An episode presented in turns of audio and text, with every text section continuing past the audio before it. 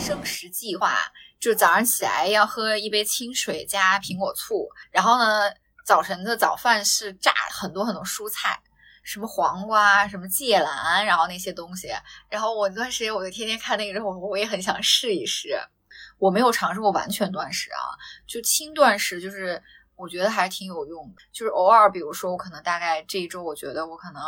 嗯中间，比如说可能跟老师应酬有一些多，然后我可能会有两天，大概周末时间，我基本上就是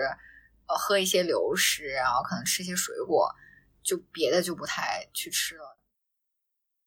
初中的时候，我是体育生，有专业的训练，然后专业的营养师嘛，直到现在我都会对食物有自己的看法。搭配自己每天饮食三大营养素之类的，可能没有以前做运动员的时候那么苛刻，但是还是会去控制去看一下。类似于 Wogus 这种吗，它可能烹饪方法和食材相对来说是健康的，但是作为一家轻食店，它可能为了保证自己的口感，还是会加一些没有那么那么健康的酱料进去。之前自己也在公司实习过，我看那边是有很多同事都会选择轻食这样子的。但是作为同龄人来说，我认为身边的呃刚毕业的同学，或者是那个在大学校园里面选择轻食的人，可能还是相对那些 office 里面的员工会少很多，不会太成为新一代年轻人的主流。毕竟它的价格并不是那么便宜。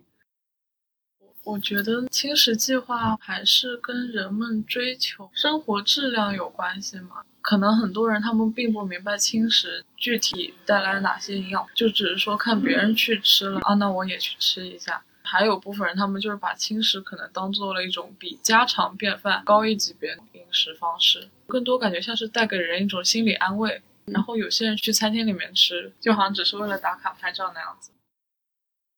真的是跟年纪有关系，年纪大了以后，你都没有太大的兴趣去吃。就像我们以前，我跟我老公每天晚上吃宵夜，现在你就完全不会觉得饿，也不会想去吃那些东西。以前我我自己都不能相信，我怎么会去会是个去运动的人。但是你去了以后，你会觉得，哎，这个东西蛮有意思的。然后你觉得出汗是一件让你很愉悦的事情，跟谁说他都不会相信我是一个会去运动的人。我年轻的时候，你让我去运动，我也不会去。比如说，我去报过瑜伽课程啊，但是我去过两次，我就再也不去啦。所以对那种健身房什么，我是从来就是不感冒的。包括自己家，我也不会去买个跑步，因为我知道我不会去做那些东西的。但是当你自己想去做一件事情的时候，你就会觉得还是蛮有意思的。